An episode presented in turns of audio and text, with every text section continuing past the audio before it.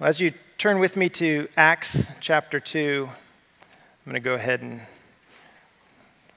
ask the Lord to be the one who speaks through his word today.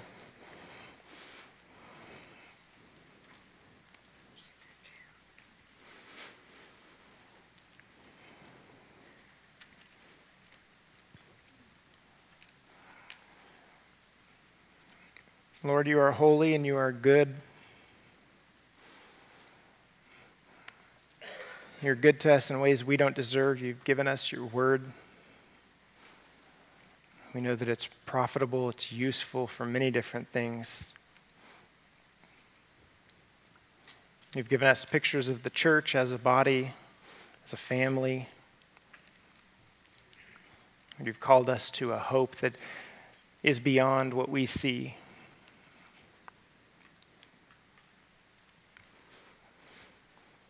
A hope that is beyond our lives.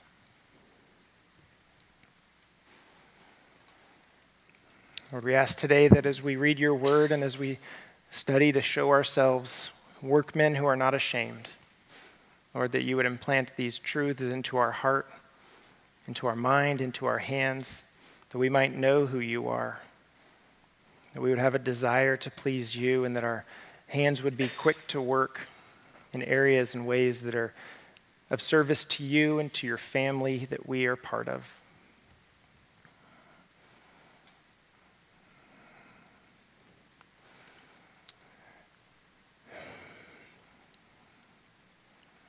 Lord, I know people come to you today with many problems and health issues, marriage issues, work, children.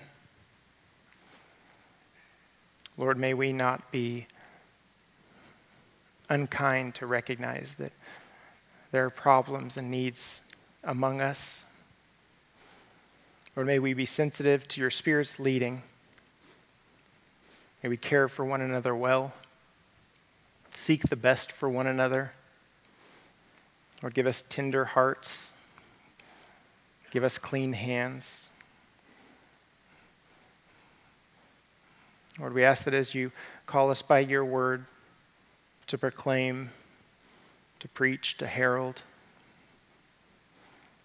Lord, these would be your words from you, our King, that we can take to others, that we can show them that there is a God who loves them.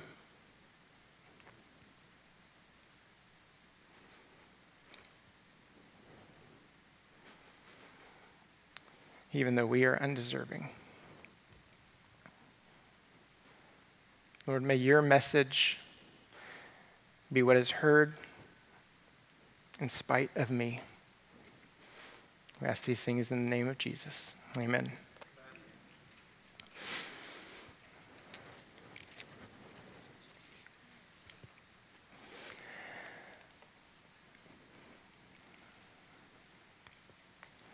I often feel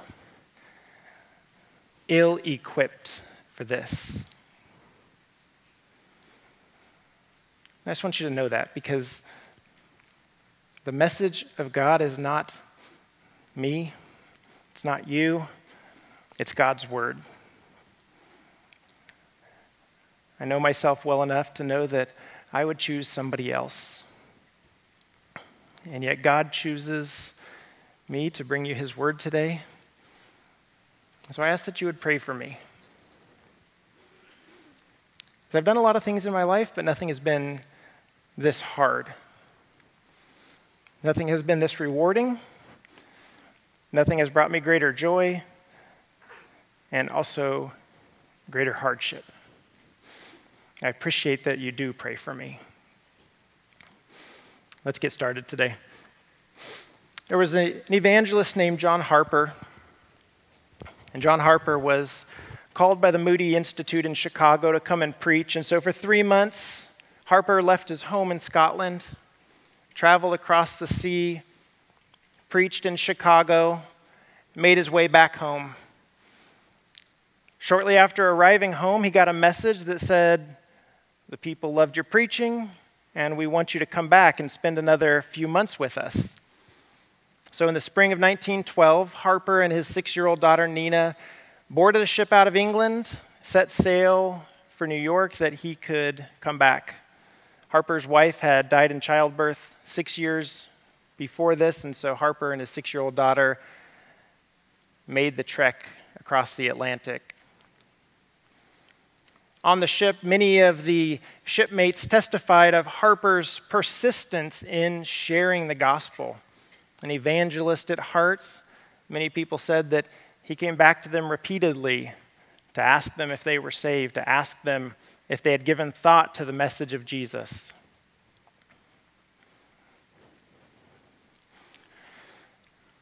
One night, Harper ran into his room and grabbed his daughter and said, Get your life jacket.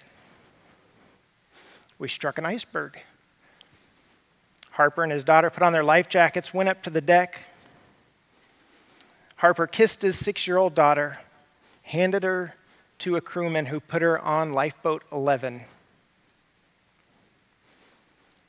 And the Titanic started to sink.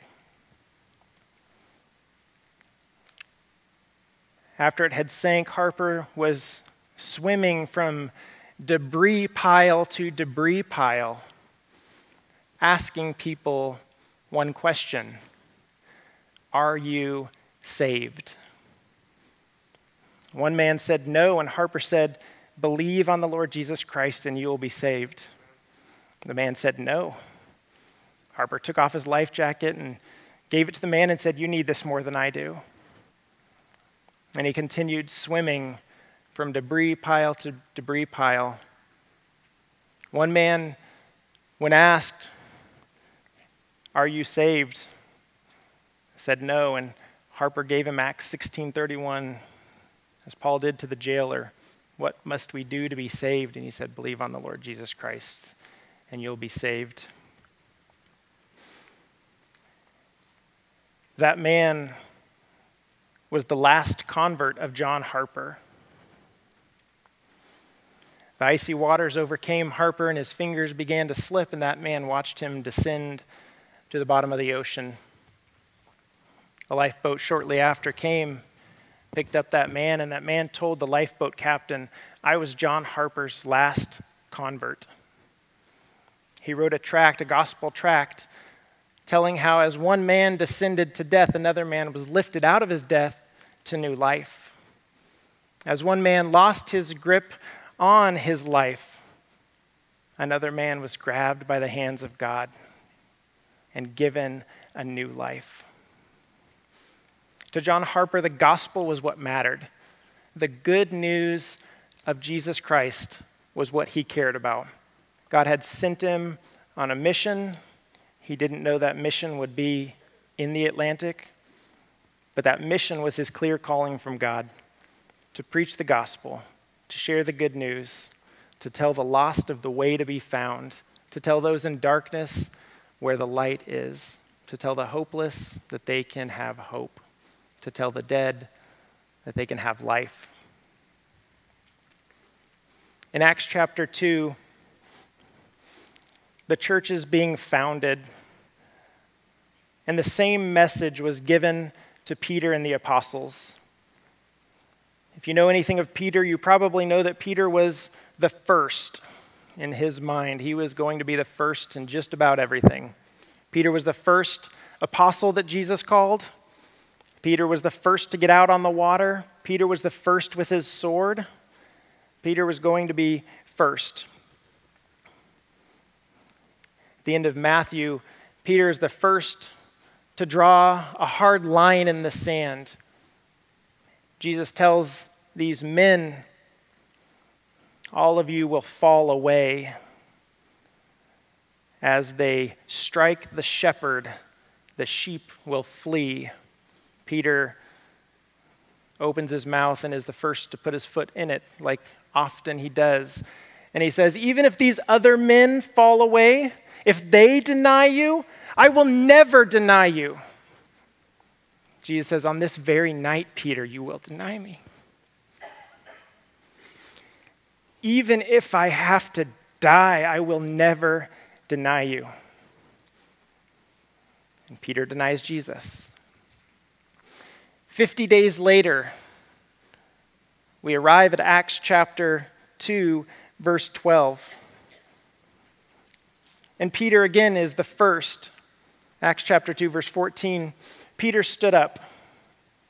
I'm glad that he did because Peter gives his greatest sermon that he preaches, probably the first Christian sermon ever preached, certainly the first recorded Christian sermon.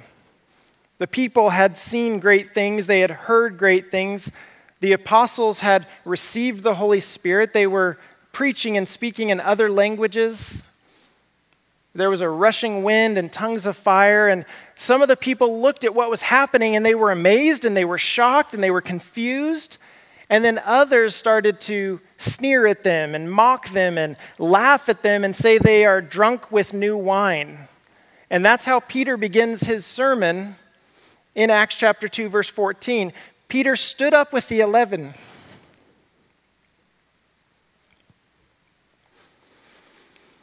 raised his voice and proclaimed to them, Fellow Jews and all of you residents of Jerusalem, let me explain this to you and pay attention to my words.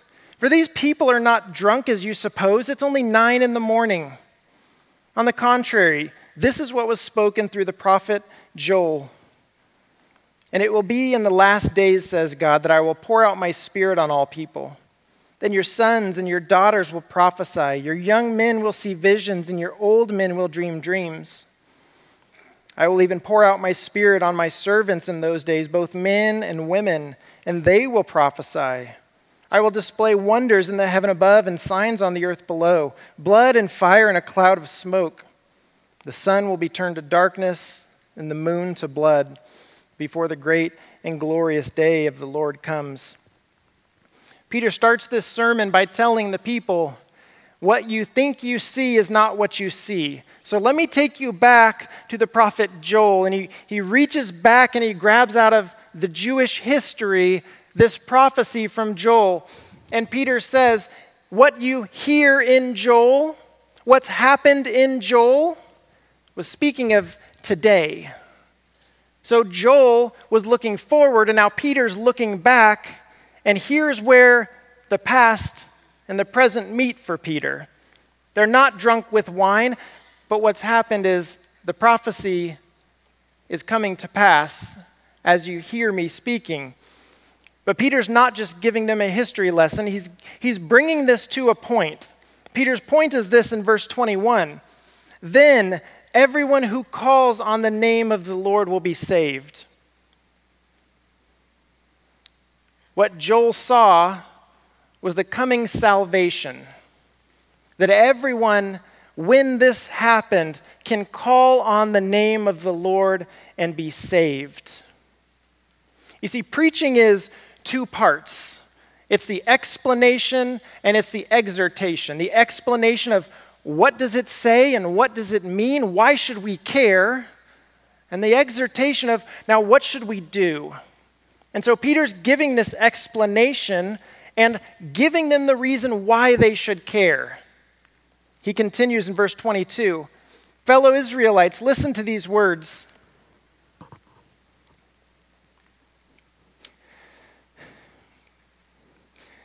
This Jesus of Nazareth was a man attested to you by God with miracles, wonders, and signs that God did among you through him just as you yourselves know. Peter takes Joel and says, Anyone who calls on the name of the Lord will be saved.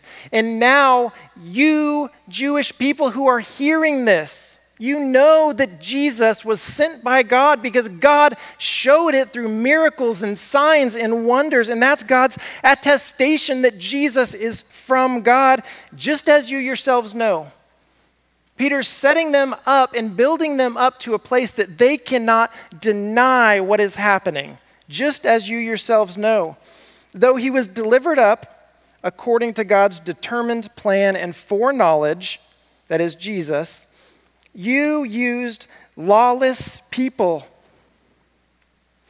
to nail him to a cross and kill him. God raised him up ending the pains of death because it was not possible for him to be held by death. For David says of him, I saw the Lord ever before me because he is at my right hand. I will not be shaken. Therefore, my heart is glad and my tongue rejoices. Moreover, my flesh will rest in hope because you will not abandon me in Hades or allow your Holy One to see decay. You have revealed the paths of life to me. You will fill me with your gladness. Peter continues in 29 Brothers and sisters, I can confidently speak to you about the patriarch David. He is both dead and buried, and his tomb is with us to this day.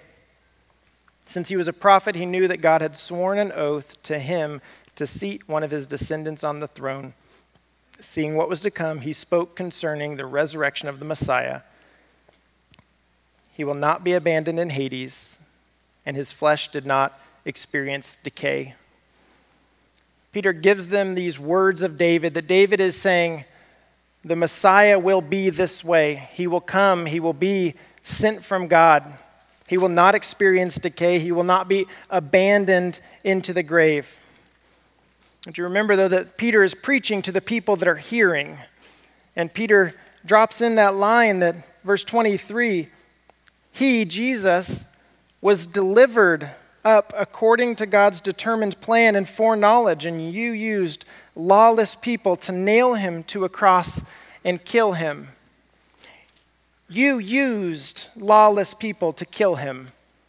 Not lawless people were used and killed him, but you used lawless people to kill him. And he speaks of David. If you want, you can go and see David's tomb. You know where it's at, it's over there. Go visit the tomb, open it up. You can see the bones, you can see the crown. You can see David dead in Hades, still dead. His bones are there. He was left to decay. David, the great patriarch, a man after God's own heart a man that God used mightily in a lot of different ways, wrote a lot of the Psalms, and yet here he is, dead and gone.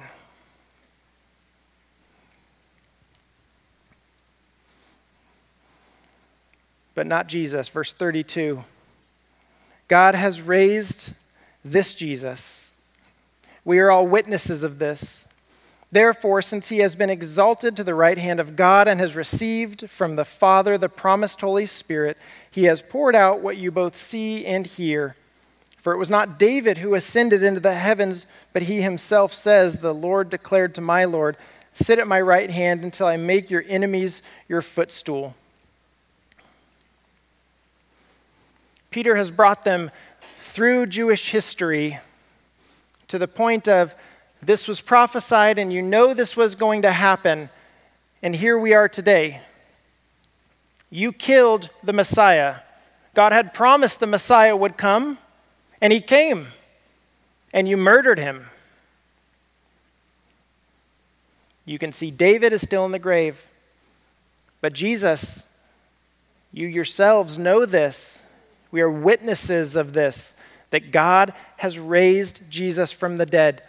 And here's the point of all of this. The explanation, the explanation of what it says and what it means and why they should care, all comes to a pinnacle in verse 36. Therefore, Peter tells these Jewish people, let all the house of Israel know with certainty that God has made this Jesus, whom you crucified, both Lord and Messiah. That's the whole of the Jewish history is that man sinned and God provided a way. The whole of the Old Testament is pointing to the fact that there will be a perfect sacrifice. The perfect sacrifice came, and you took nails and you hung him on a cross and you watched him die. But God raised him from the dead. And this Jesus, whom you crucified, God has made both Lord and Messiah. In the book of Acts, a full one third of the book of Acts is preaching the explanation and the exhortation as to what to do. The church is being founded. They are a brand new church. They are a church for the first time.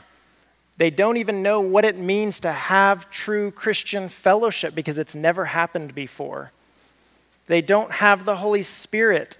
They don't have the full revelation of the Word of God. And here they are waiting in Jerusalem as Jesus told them. And then all this starts to happen. And throughout Acts, they just keep preaching. They just keep telling people this is what God said, this is what it means to do it. This is what God said, this is what you are to do. You see, one of the things that differentiates Christian preaching from any other kind of spoken word is this is what you are to do. In seminary, you can get all the information about who Jesus is and what he does and what the Bible is and what the Bible does. But preaching combines that information with the exhortation to do something.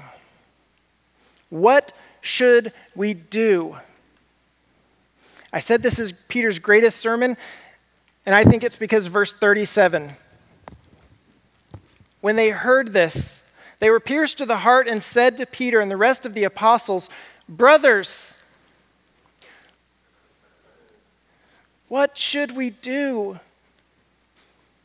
Imagine these people who have heard that our ancestors had said that this was going to happen, that God would come and pour out his spirit on us and we would see and feel strange and different things. David said that someone was coming that would offer the perfect sacrifice. And now Peter tells him, He came and you murdered him? What are we supposed to do? Peter, what do you want us to do now? Peter can just tell them, Your guilt is enough. You feel guilty. That's good. But that's not the message of the gospel. That's not the purpose of the preaching. When they heard this, they were pierced to the heart. They were cut to the heart. They felt that deeply. It felt like death, that they were going to die.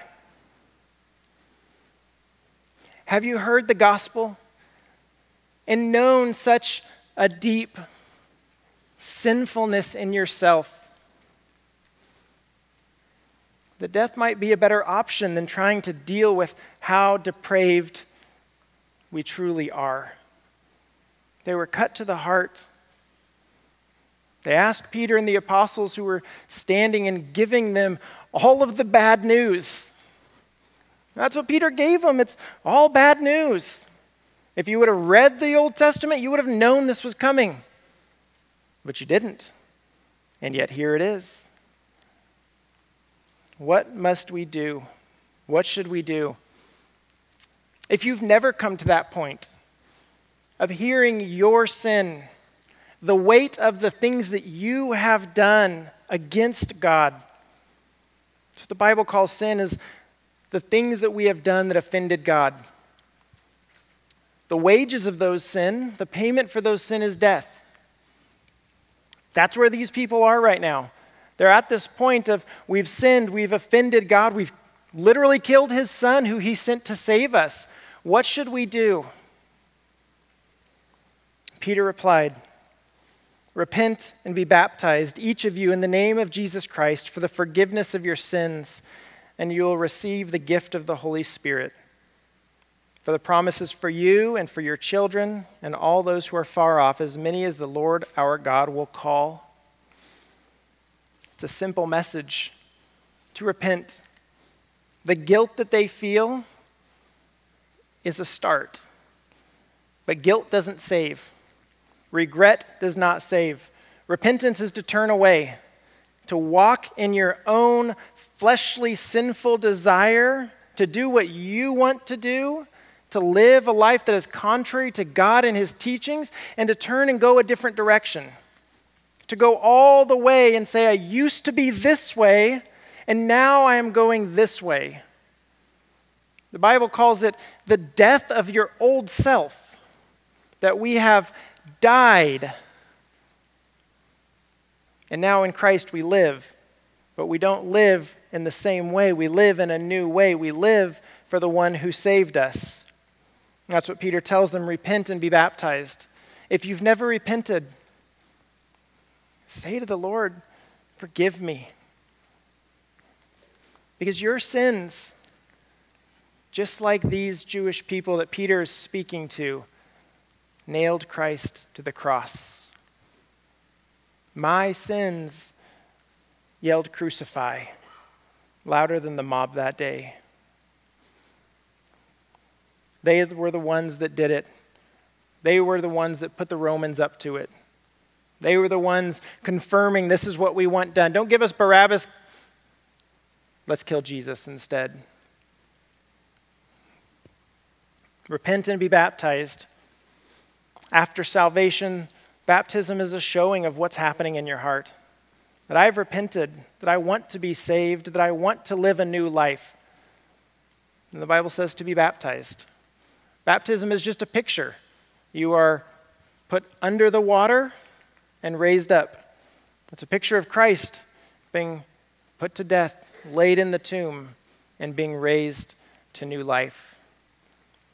Baptism isn't salvation, it's not part of salvation, it's an obedience to what God calls us to do. There's at least five other places in the New Testament that repentance and salvation are totally separated from baptism.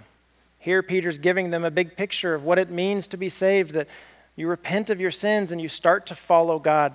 First step is being baptized. And I know there are people that have been here a long time that haven't been baptized. In two weeks, we have baptism.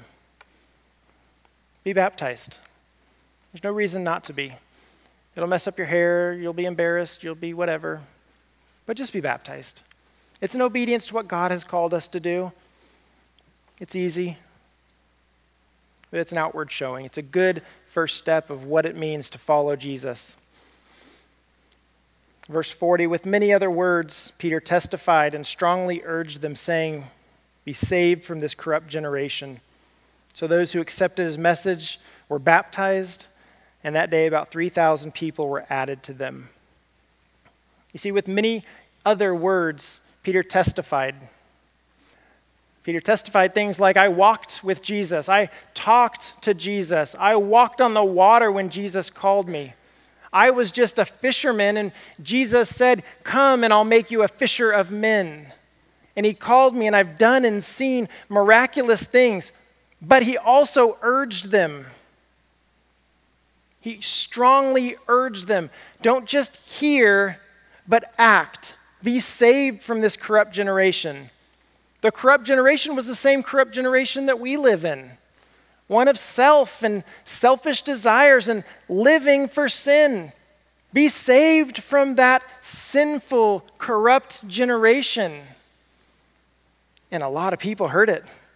A lot of people heard and they said, Wow, that's me that you're talking about, Peter. 3,000 were added I said a full third of Acts is preaching and the explanation, the exhortation of what the Bible says. In Acts chapter 6, the church has exponentially grown. You can imagine 3,000 were added that day. The church went from 20 or 50 or whatever it was to 3,000 or more and there were a lot of needs. The Christian people weren't accepted, they weren't part of the mainstream, they were social outcasts because the main religion was Judaism, and they killed Jesus. And the Christians now say, We're following Jesus, the one you killed, and they were not looked well upon. So there were a lot of needs, and in Acts 6, the apostles say, We have to devote ourselves to the ministry of the word and to prayer, to the preaching and teaching, the exhortation, the salvation message to others, and to prayer. It was so important to the foundation of the church that the message be taken and sent out. The word that the Bible uses often for proclamation, to go and to preach, is the word that was often translated herald. And before cell phones, before any kind of long distance messaging, before you could call someone or even mail a letter through the post office, a herald would be sent by the king. And the king would write down a message, roll it as a scroll or fold it as a parchment, and he'd give it to the herald. And the herald would take it wherever the king said to go.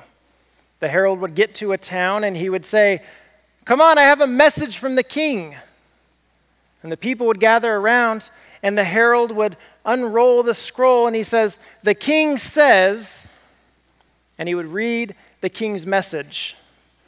The herald himself didn't have a message.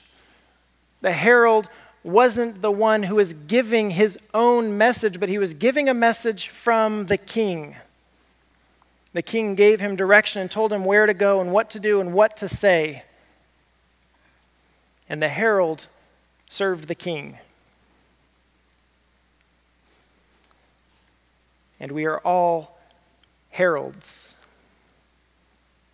sent by the king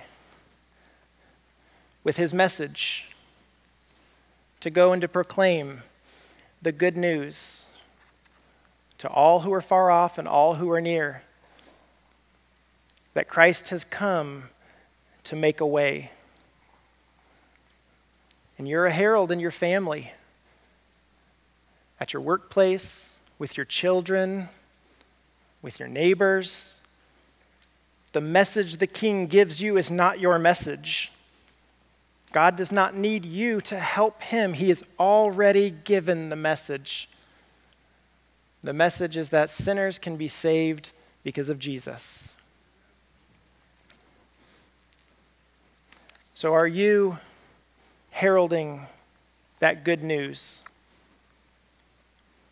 In the face of death, Harper swam from woodpile to woodpile, taking the message of the king to the men and women who hadn't ever heard it. That is what preaching is. It's taking the good news, saying, here's what Jesus offers. And it has big purposes outside of salvation. That's the first and primary purpose is that those who do not know Christ might be saved. That preaching brings the weight of sin and puts it on someone and says, either you bear the sin or you let Christ bear the sin. When they repent and believe, as Peter said, they become part of the church. And the church has a purpose. The preaching inside the church has purpose. The purpose af- after salvation is to equip and mature God's people. In Ephesians chapter 4, Paul gives these words. He says, He himself, that is Jesus, gave some to be apostles, some prophets, some evangelists, some pastors and teachers to the church God, Christ Himself, has given these offices to the church, equipping the saints for work of the ministry to build up the body of Christ until we reach all unity in the faith and in the knowledge of God's Son, growing into maturity with the stature measured by Christ's fullness. So these people were given to the church. First of all, the reason is to equip the saints for the work of ministry. The saints are you people that are set apart by God to do the work of the ministry. That's the individual that the preaching, the teaching has a purpose to equip. If you go into battle, if you sign up for the army and say, I want to volunteer, they don't just put you on a plane. They say, you've got training to do. You've got to learn how to do things. You have a specialty. You have a weapon. You have some kind of personal protection. You need to know what it means to be equipped for the ministry. And the second is to build up the body of Christ. Those individual saints equipped for the ministry are to build up the body of Christ as the body of Christ comes together. One person is never the body of Christ. The body of Christ is the church, the people coming together. The preaching is to equip the saints, to build up the body, and look at the purpose until we all reach unity in the faith. The equipping of the individual, the building up of the body, is so that we will have unity. That unity preaches the gospel. They'll know that you are my disciples, Jesus says in John 13, if you love one another. When we, as the body of Christ, are equipped, we are built up, and we have unity, the gospel is seen in strange ways because disconnected and different people don't have unity. But the church of God has unity because of Jesus. So we're to be equipping to build up to reach unity. And then Colossians chapter 1, Paul says, starting in verse 27, God wanted to make known among the Gentiles the glorious wealth of this mystery, which is Christ in you, the hope of glory. Paul says, We proclaim him, that is Christ, warning and teaching everyone with all wisdom, so that we may present everyone mature in Christ. I labor for this, striving with his strength that works powerfully in me. Paul's purpose here is to proclaim Christ, to warn and to teach, all with wisdom, so that we may present everyone mature in Christ. That's what his labor is, that's what his striving is. So, Paul wants to say when Jesus comes, here is the mature church that acts like and looks like the model that Jesus set out for us, that loves and cares for its own, that does good deeds for other people, that it might bring the good news to those same people. Paul tells Timothy in 2 Timothy chapter 4 how that's supposed to be done. He tells Timothy, I solemnly charge you in the presence of God and of Christ Jesus, who is going to judge the living and the dead, and because of his appearing in kingdom. It's this warning of all warnings that Paul gives to Timothy. You have this charge, Timothy. God and Jesus Christ is going to judge the living and the dead and will one day appear. Be warned. And here's what he tells them with this warning of judgment and Christ's return in mind, how is Timothy to do this?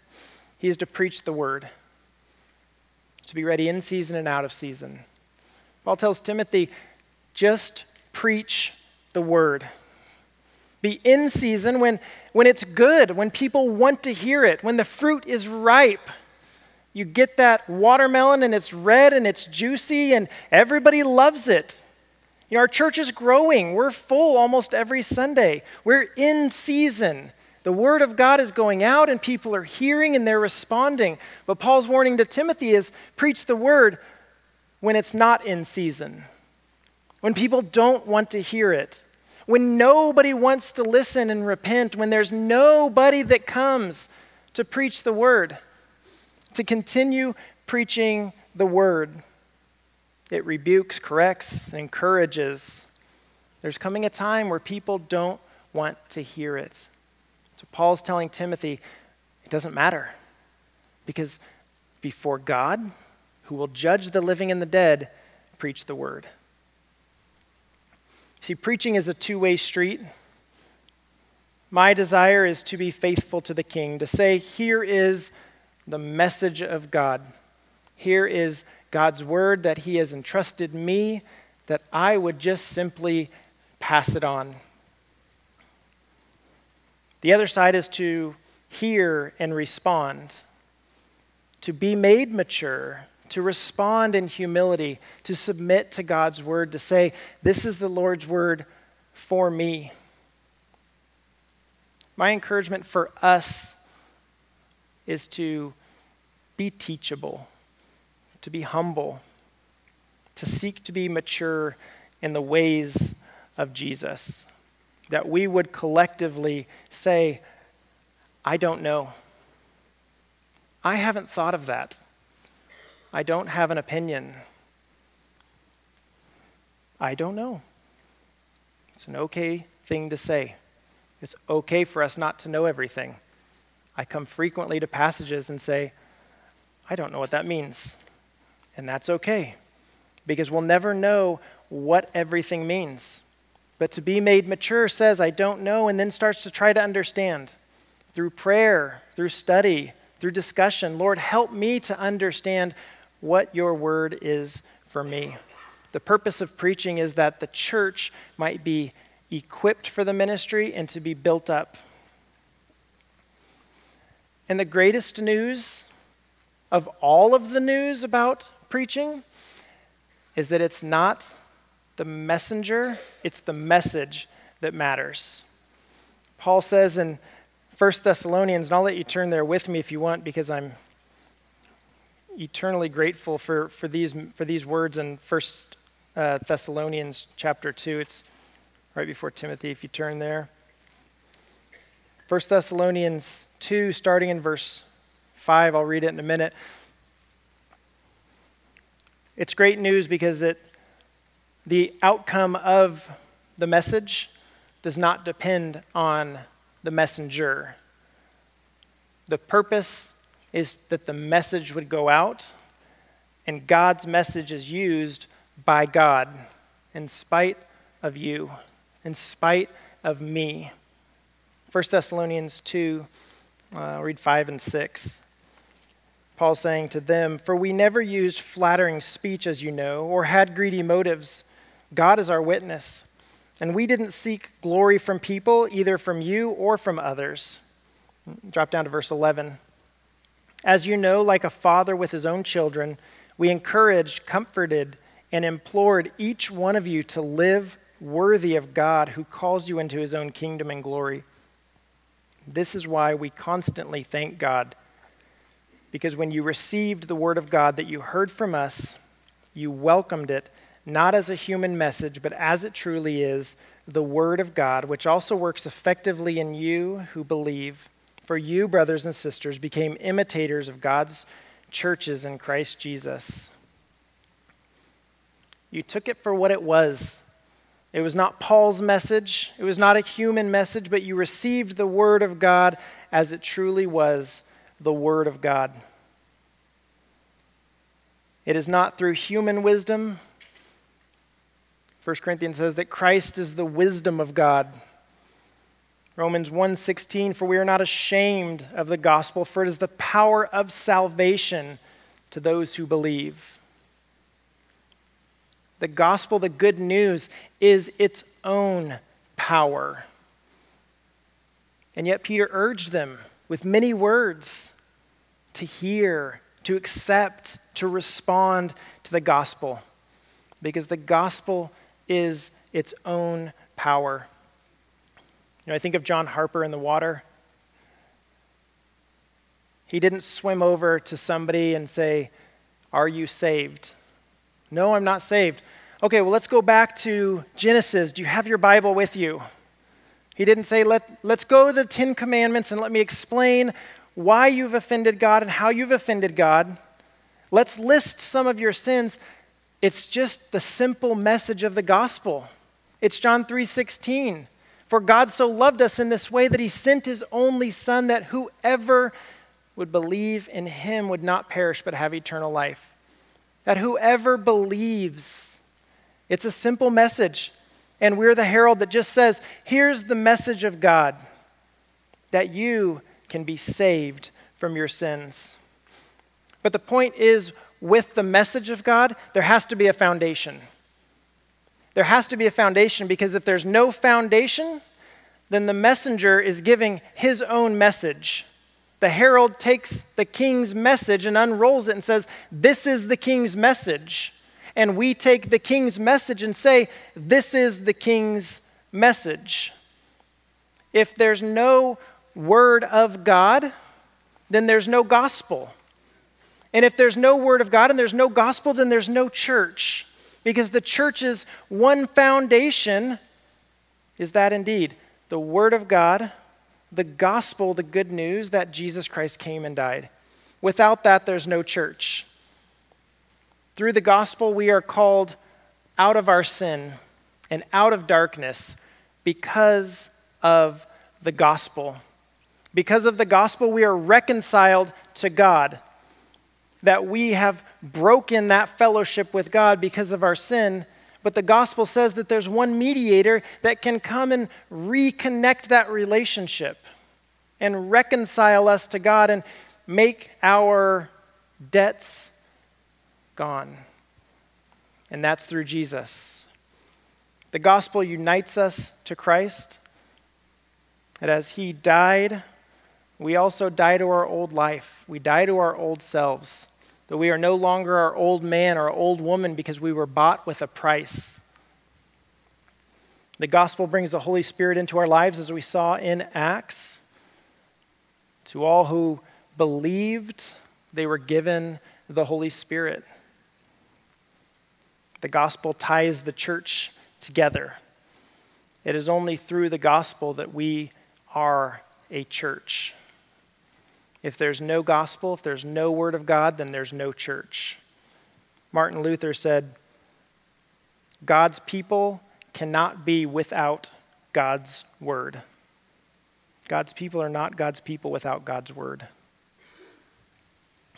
In 2 Kings starting in chapter 1, there's a, a young king named Josiah. He had a fairly poor legacy, bad examples. His grandfather, Manasseh, reigned for 55 years. And the Bible says he did evil in the sight of the Lord.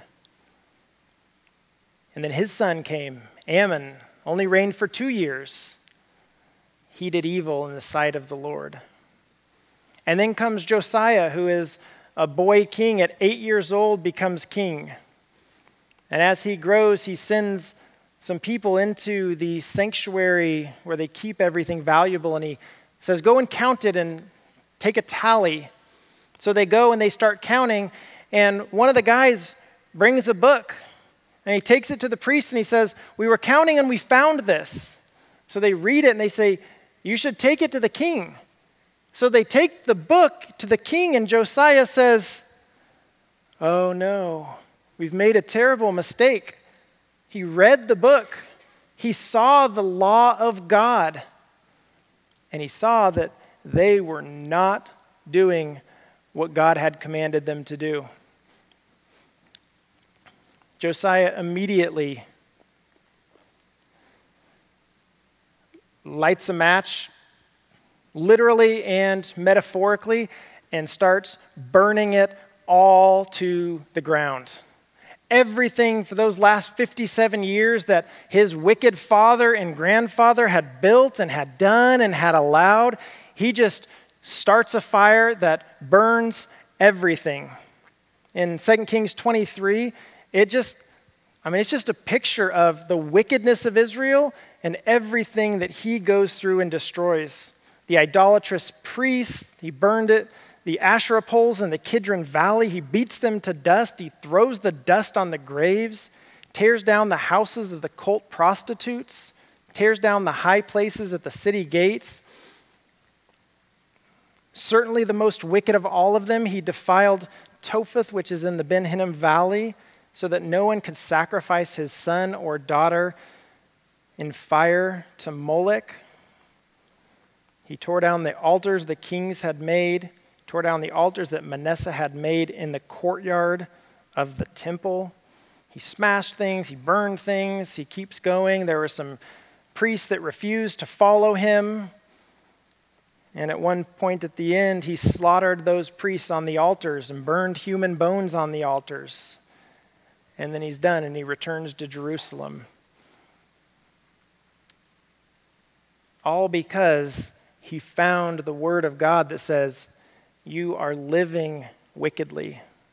Your idolatrous practices are in direct opposition to what God has said to do. The word of God is their foundation. 22:19 says because your heart was tender and you humbled yourself before the Lord.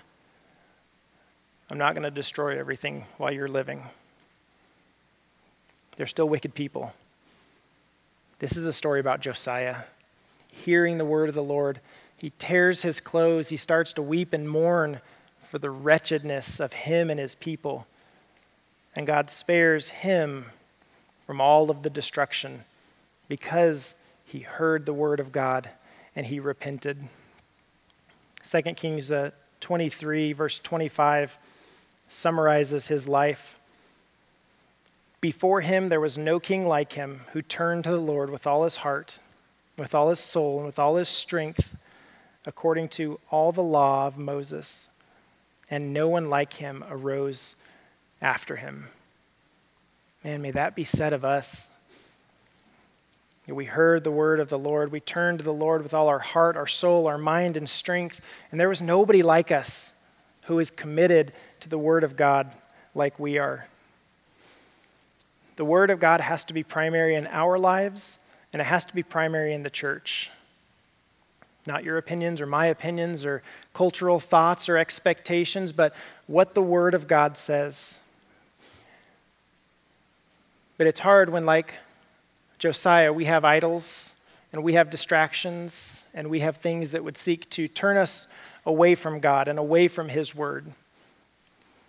So, my encouragement to us to identify those things that turn us away from the Lord.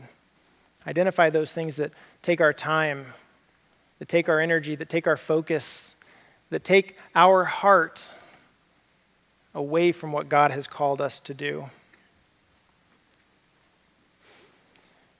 When the Word of God is primary in the church, the church is effective in accomplishing what God's mission is for the church because the church reads, the church understands.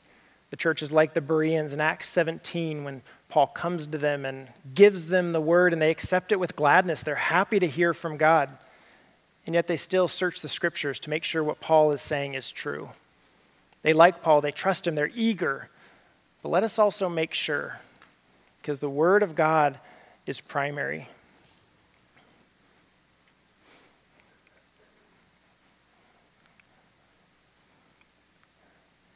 In 2012, John Harper's church was renamed the John Harper Memorial Church. And for a hundred and however many years, the message that John Harper preached in the freezing waters of the Atlantic is the same message that his first church that he pastored has been preaching. The gospel doesn't change. The good news that Jesus came and died for our sins and offers a way to be saved does not change. God's word does not change. It's the foundation of what we do, it's the purpose of what we do. It gives our lives direction and purpose. It provides the foundation for the church, the picture of what we collectively are supposed to look like. I'm excited about the next few weeks as we continue looking at what the church is supposed to be. Because we are independent people. We're Americans. We like to do things our way. It's taught to us. And the Bible has a very different picture of what the church is to be. The church is to be united, the church is to be one, the church is to love one another sacrificially. A lot of what the church is to be goes against our very natures, and it goes against what we've been taught.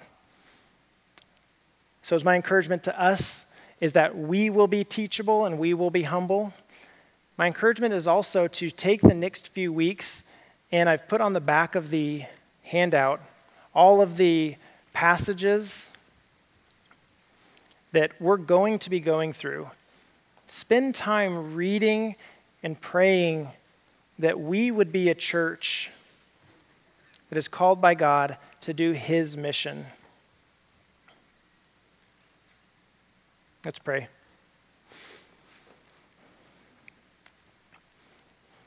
Lord, we ask that we would be effective heralds of your message, that you have a message that we are to take.